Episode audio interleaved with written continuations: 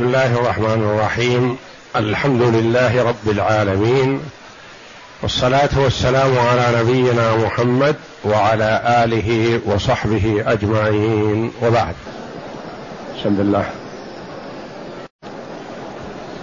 أعوذ بالله من الشيطان الرجيم. ثم أفيضوا من حيث أفاض الناس واستغفروا الله. إن الله غفور رحيم. هذه الآية الكريمة من سورة البقرة. جاءت بعد قوله جل وعلا ليس عليكم جناح أن تبتغوا فضلا من ربكم. فإذا أفضتم من عرفات فاذكروا الله عند المشعر الحرام واذكروه كما هداكم وإن كنتم من قبله لمن الضالين. ثم أفيضوا من حيث أفاض الناس. الآية. هذه الآية الكريمة في الحج. وفي الإفاضة في الحج. ما المراد بها؟ هل الإفاضة من عرفات إلى مزدلفة؟ أم الإفاضة من مزدلفة إلى منى؟ ومن المخاطب بها أهم عموم الناس؟ أم المراد الحمص؟ وما المراد بالناس؟ أهو آدم أم إبراهيم؟ أم عموم الناس؟ أقوال للعلماء رحمهم الله. تقدم قوله تعالى فإذا أفضتم من عرفات فاذكروا الله عند المشعر الحرام. هذا الإفاضة من عرفة. إلى المشعر الحرام. أمر بالإفاضة من عرفة. ولا تكون إفاضة إلا بعد الوقوف. وأمر بذكر الله عند المشعر الحرام. ثم قال في الآية الأخرى التي تليها ثم أفيضوا من حيث أفاض الناس. قال المفسرون رحمهم الله أو كثير من المفسرين المراد الحمص هنا والحمص هم قريش ومن دان بدينها ومن اتبعها في تقاليدها وسموا حمص من الحماس أي أنهم متحمسون وأنهم متعصبون وآخذون بدينهم الذي يدينون به. سواء كان حقا أو باطل يأمرهم الله جل وعلا بأن يفيضوا من حيث أفاض الناس. ما تكون إفاضتهم هم من مزدلفه لا. لأنهم هم حتى آخر سنة كانوا لا يتجاوزون مزدلفة. يقولون نحن الحمص نحن أهل الحرم. وعرف حل ومزدلفة حرم. فما يليق بنا أن نخرج من الحرم إلى الحل. نقول هذا لو كان الأمر بالرأي واختراع الإنسان لنفسه لكن المسألة تشريع. أمر من الله جل وعلا. لو أمرنا أن نقف بما نقف به وقفنا. ما نقول لا يليق بنا كذا أو ما ينبغي لنا كذا أو نتحرج من كذا.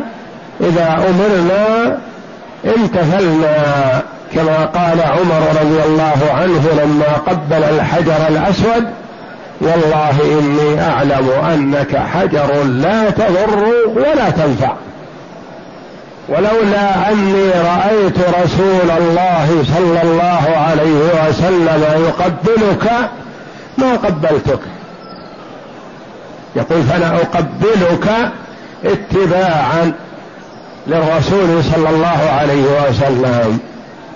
فقال الله جل وعلا للحمص والقريش ومن دان بدينها ثم أفيضوا من حيث أفاض الناس. وثم هذه للترتيب الذكري لأن هذه قبل ذكر الله عند المشعر الحرام. ترتيب الذكر يعني ترتيب جملة على جملة لا على لا أنها على التعقيب والترتيب إن هذه بعد هذه بعد ذكر الله في المشعر الحرام أفيضوا من حيث أفاض الناس. قالوا تأتي ثم للترتيب الذكري يعني ذكر جملة بعد جملة. أو المراد بها أن ثم هذه للعطف فقط أنها تأتي للعطف فقط بدون ترتيب وتأتي للعطف والترتيب. ثم أفيضوا أيها الحمص من حيث أفاض الناس. يعني لا تتوقفوا في مزدلفة بل الحج عرفة كما قال عليه الصلاة والسلام. وعرفة من الحل والرسول عليه الصلاة والسلام يشرع للأمة ويقول الحج عرفة الحج عرفة الحج عرفة ثلاث مرات. تأكيد لأنه ركن هام من أركان الحج. ولا يليق بالمسلم المتبع أن يقول عرفة حل والمزدلفة حرم والحرم أفضل من الحل فأنا أجلس في الحرم ولا أخرج للحل لا. ما مجال للعقل والتدبير مع الكتاب والسنة. ثم أفيضوا من حيث أفاض الناس. قال بعض المفسرين رحمهم الله ثم أفيضوا من حيث أفاض الناس. هذه الإفاضة إفاضة أخرى غير الإفاضة الأولى. الإفاضة الأولى من عرفة إلى مزدلفة. وهذه الإفاضة من مزدلفة إلى منى. ثم إذا ذكرتم الله عند المشعر الحرام فأفيضوا من حيث أفاض الناس يعني توجهوا إلى منى. لرمي الجمار والحلق والنحر والطواف بالبيت شرفه الله والسعي لمن عليه السعي.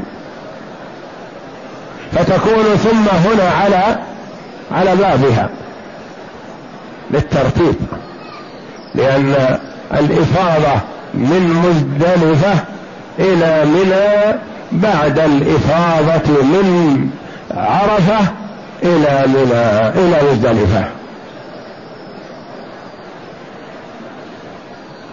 وقال بهذا جمع من المفسرين وروي عن بعض الصحابة ثم افيضوا من حيث أفاض الناس.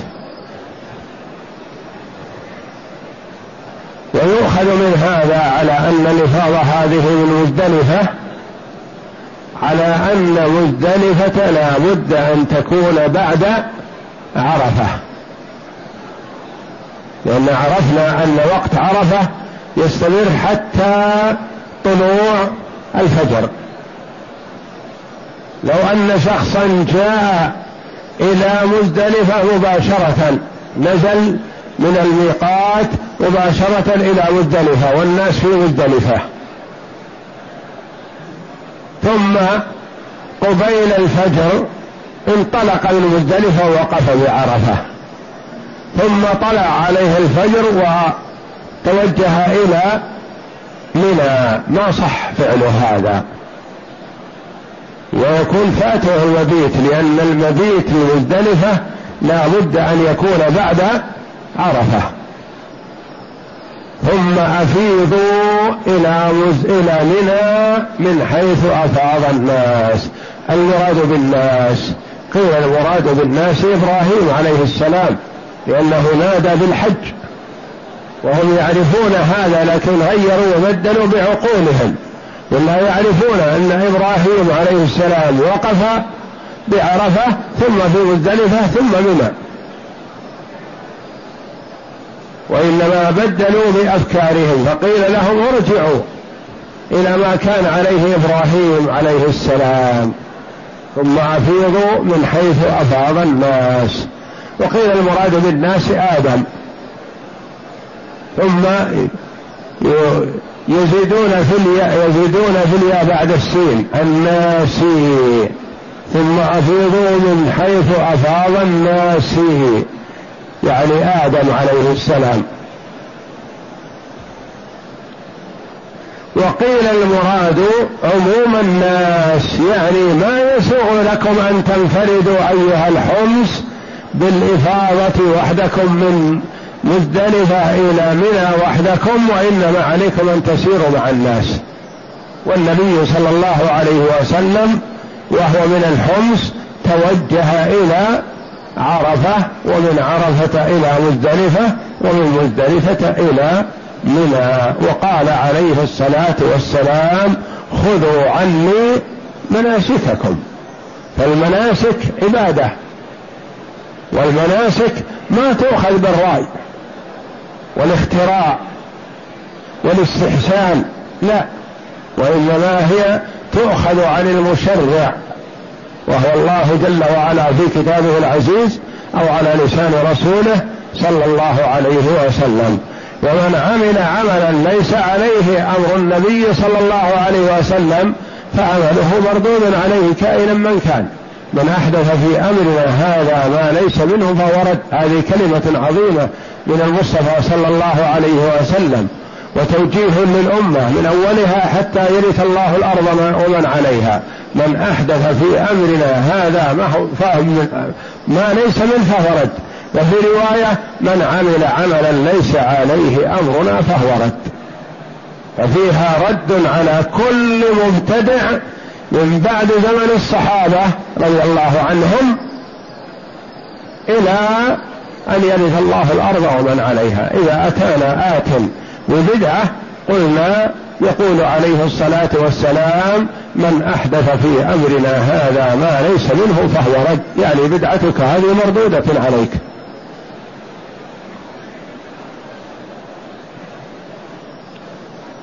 أفيضوا من حيث أفاض الناس. إبراهيم أو آدم أو عموم الناس.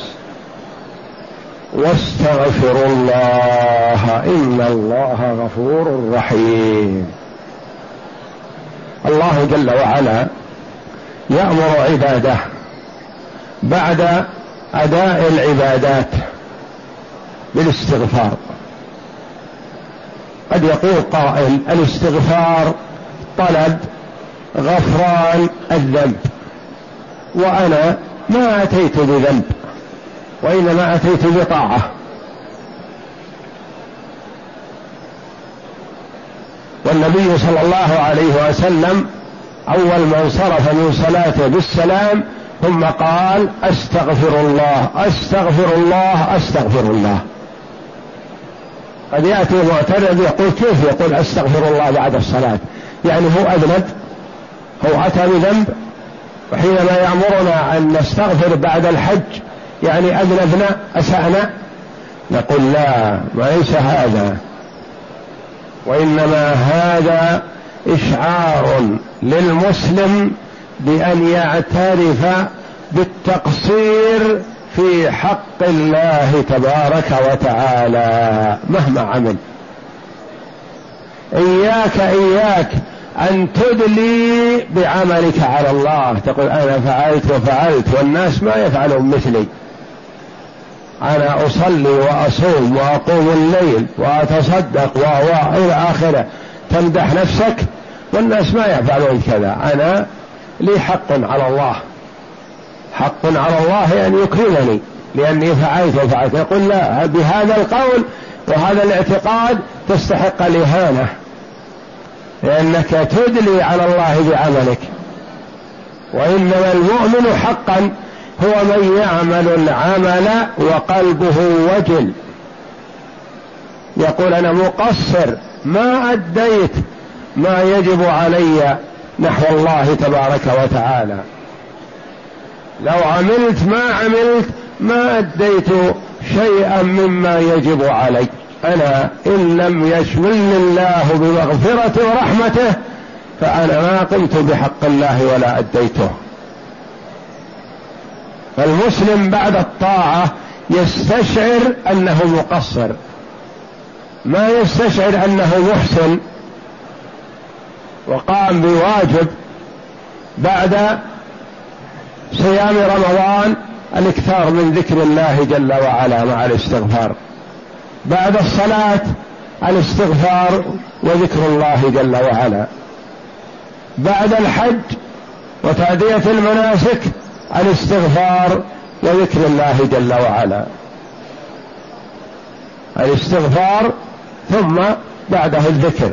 فإذا قضيتم مناسككم كما سيأتي إن شاء الله. فاذكروا الله كذكركم آباءكم أو أشد ذكرا. فالمؤمن بعد الطاعة يكون خائف من الله أنه مقصر يشعر نفسه بأنه مقصر. والذين يؤتون ما آتوا وقلوبهم وجلة خائفة أنهم ما قاموا بحق الله.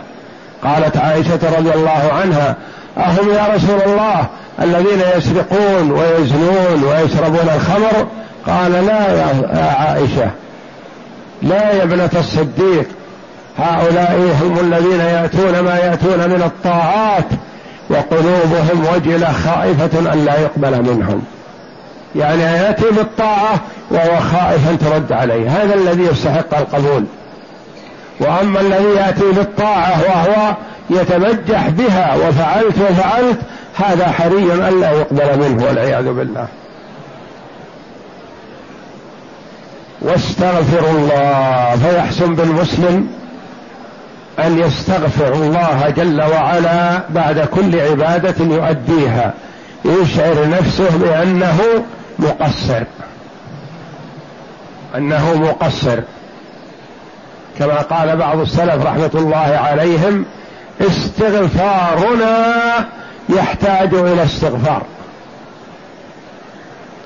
استغفارنا يعني كلامنا واستغفارنا تقصير لأننا ما توجهنا إلى الله جل وعلا حقا فاستغفارنا يحتاج إلى استغفار.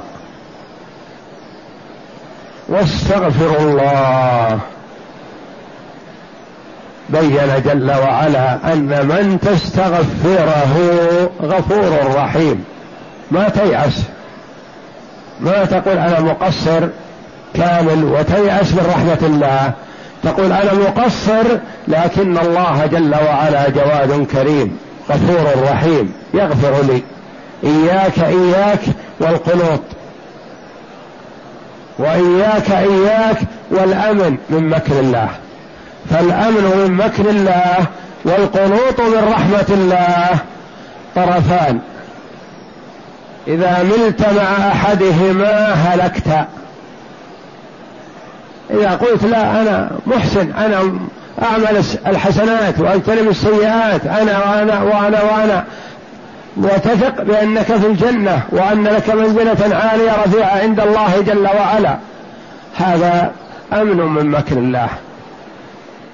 والرسول عليه الصلاة والسلام هو الذي غفر الله له ما تقدم من ذنبه وما تأخر وقام حتى تفطرت قدماه عليه الصلاة والسلام.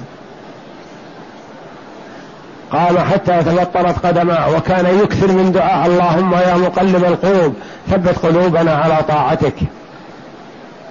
قالت له عائشة أو تخشى يا رسول الله؟ قال وما علمت أن قلوب العباد بين أصبعين من أصابع الرحمن؟ إذا أراد أن يقلب قلب عبد قلبه قال عليه الصلاة والسلام يبين الأمة أن على العبد مهما عمل من الطاعات أن يكون خائف. ثم حذار حذار أن يغلب عليه الخوف. ويصيبه القنوط واليأس ويقول أنا مقصر وأنا مذنب أنا ما أستحق المغفرة. لو غفر الله ذنوب جميع عباده ما غفر ذنبي لأني أنا منهمك بالسيئات والمعاصي وأنا ذنبي عظيم. ما يغفر. هذا يأس وقنوط من رحمة الله وهو كبيرة من كبائر الذنوب. والطرفان الأمن من مكر الله كبيرة من كبائر الذنوب. واليأس من روح الله كبيرة من كبائر الذنوب. والمؤمن يكون بينهما. قال بعض السلف يكونان عنده كجناحي الطائر.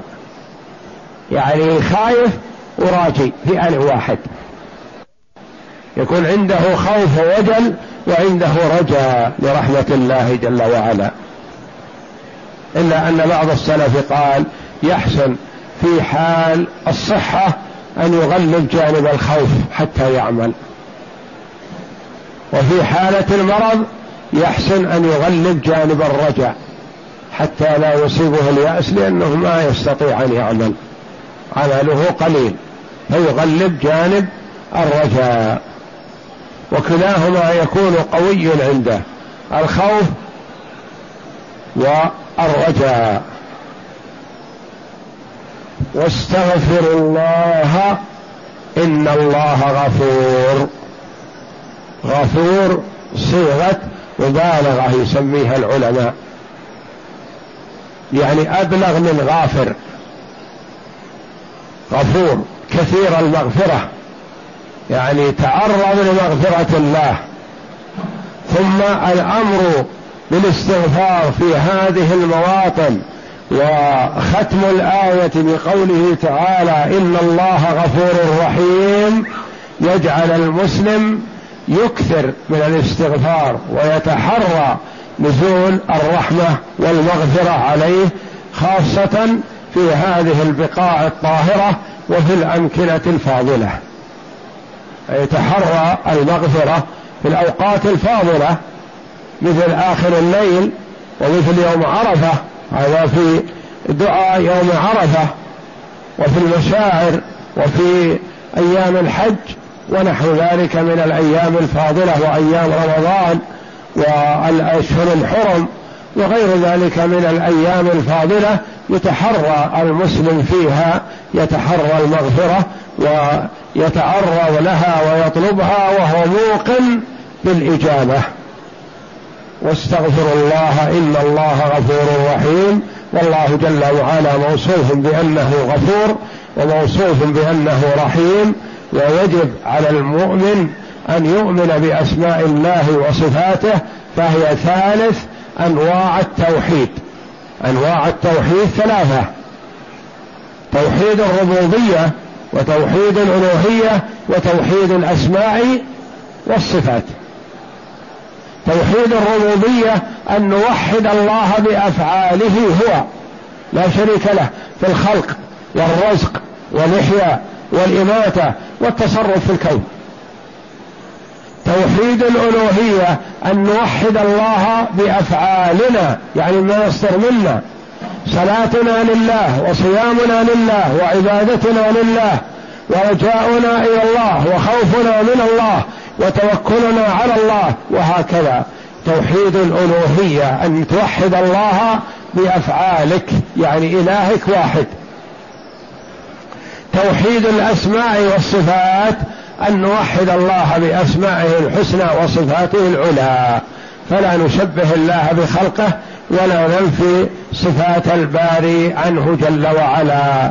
نثبت له ما أثبته لنفسه أو أثبته له رسوله صلى الله عليه وسلم.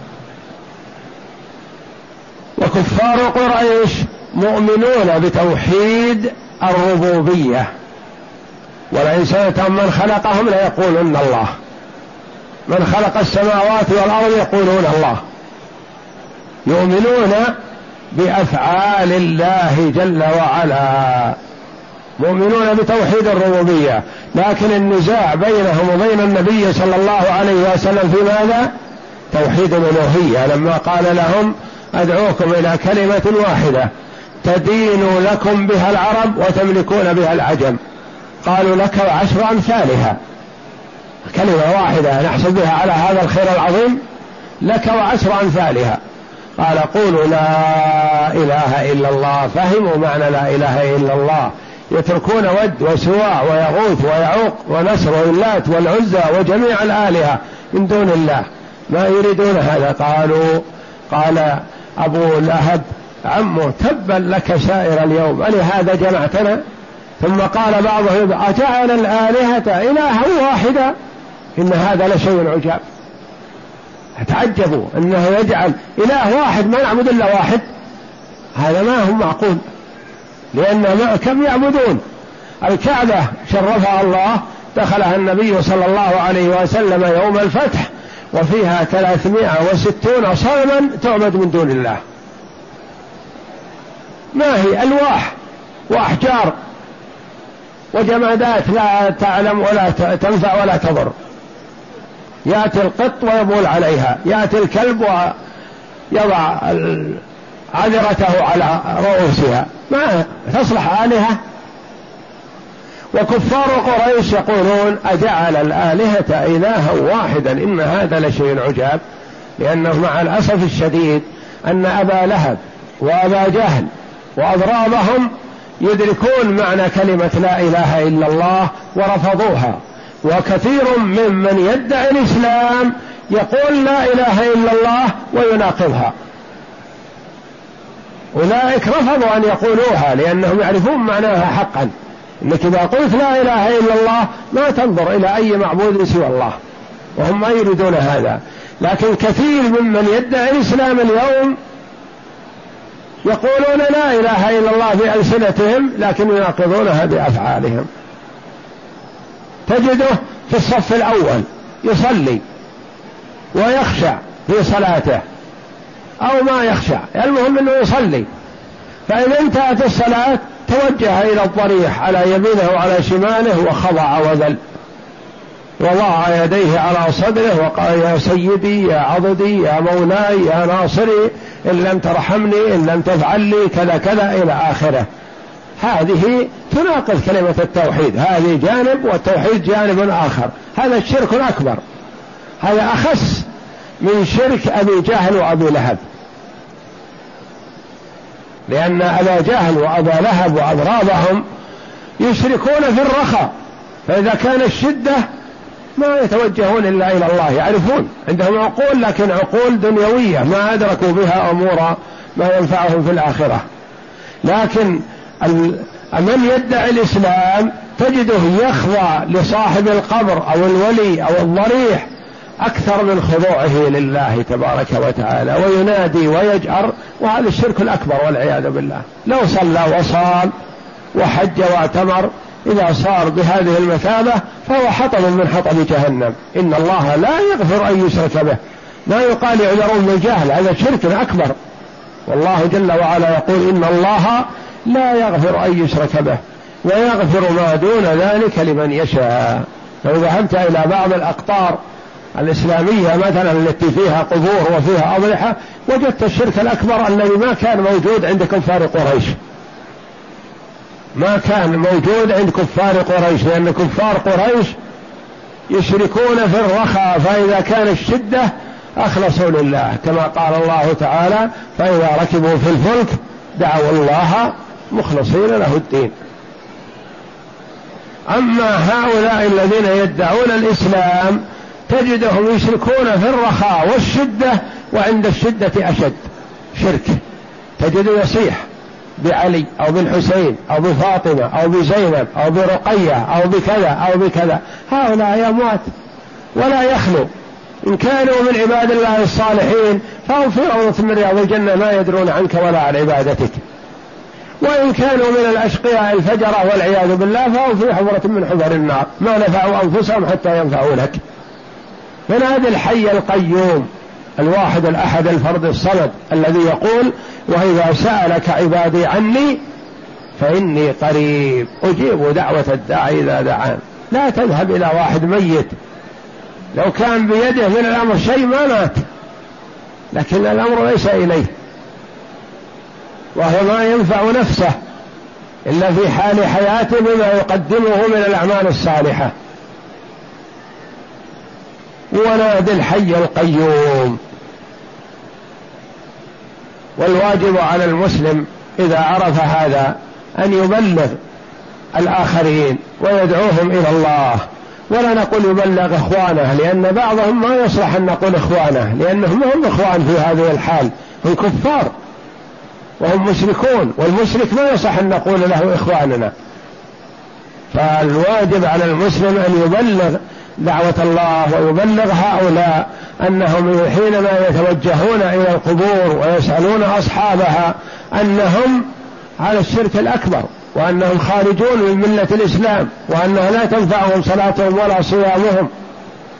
والله جل وعلا يقول إن الله لا يغفر أن يشرك به ويغفر ما دون ذلك لمن يشاء. قد يقول قائل كل زيارة القبور ممنوعة كلها محرمة كلها شرك؟ نقول لا فيها تفصيل. زيارة القبور على ثلاثة أنواع. قربه لله جل وعلا. وكبيرة من كبائر الذنوب لا تصل إلى الشرك. وشرك أكبر مخرج من الملة. ثلاثة.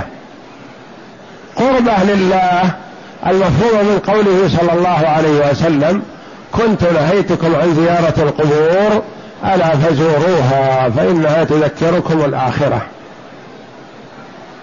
نزور قبور المسلمين في أي بلد نكون نحن فيه ونسلم عليهم وندعو لهم ونترحم عليهم ونتذكر أننا صائرون إلى ما صاروا إليه. هذه طاعة لله وقربة لله. تأتي أنت في المدينة تأتي إلى قبر النبي صلى الله عليه وسلم وتزور وتسلم عليه وتسلم على أبي بكر وعمر وتدعو لهما وترضى عنهما. هذه قربة تذهب إلى قبور الشهداء قبور المسلمين في بقيع الغرقد قبور المسلمين في مكة قبور المسلمين في الطائف في الرياض في دمشق في الشام في مصر في أي مكان. هذه زيارة قربة. لله جل وعلا تزور قبورهم وتدعو لهم وتترحب عليهم وتتذكر أنك صائر إلى ما صاروا إليه. هذه قربة وطاعة لله. النوع الثاني زيارة محرمة ولا تصل إلى حد الشرك. الإنسان حزبه أمر من الأمور. مثلا بدل ما يذهب إلى المسجد ويصلي ركعتين يذهب إلى المقبرة ويدعو الله في المقبرة.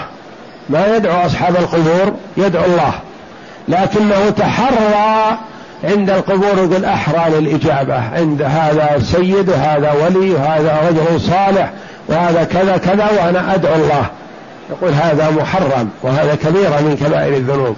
إذا حجبك أمر أو أردت أن تتوجه إلى الله جل وعلا فتوجه إلى الله حيثما كنت. أو اذهب إلى المسجد. أو صل ركعتين واسأل الله ما أحببت. لكن تذهب إلى المقبرة وتدعو الله في المقبرة هذه كبيرة من كبائر الذنوب وذنب عظيم لأنه وسيلة إلى الشرك. أنت تدعو الله في المقبرة يأتي واحد آخر يقول فلان ما جاء للمقبرة يدعو الله يسأل فلان وفلان يسأل الولي أو السيد أو الميت أو الرجل الصالح أو العالم.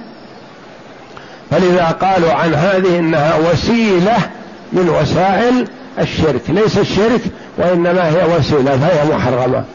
النوع الثالث والعياذ بالله هو الذي يتوجه إلى صاحب القبر أو صاحب الضريح أو الولي أو من يزعم أنه ينفع أو يضر من دون الله.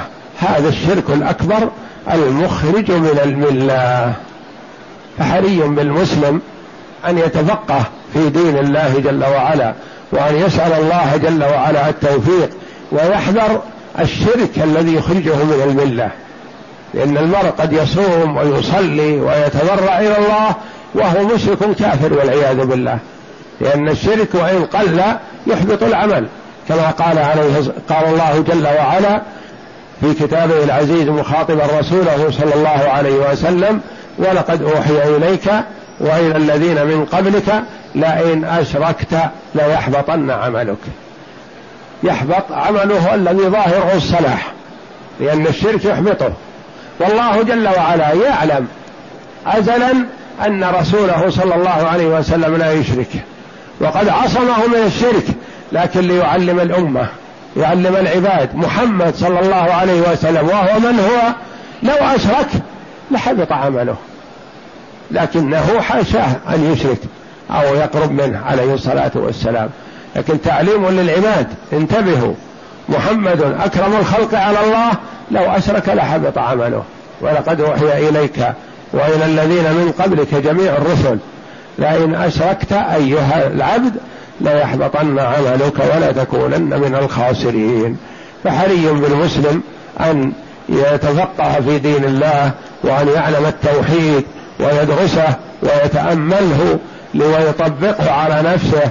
إن كان مصيبا فالحمد لله وإلا فيرجع إلى الصواب.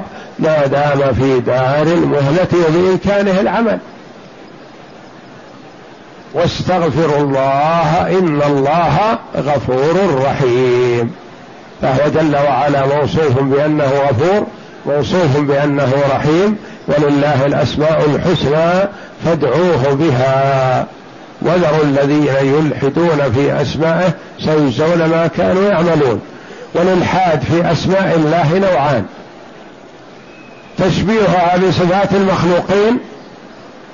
النوع الثاني نفيها نفيها عن الله تبارك وتعالى. وأهل السنة والجماعة وسط بين طائفتين ضالتين طائفة مشبهة وطائفة معطلة.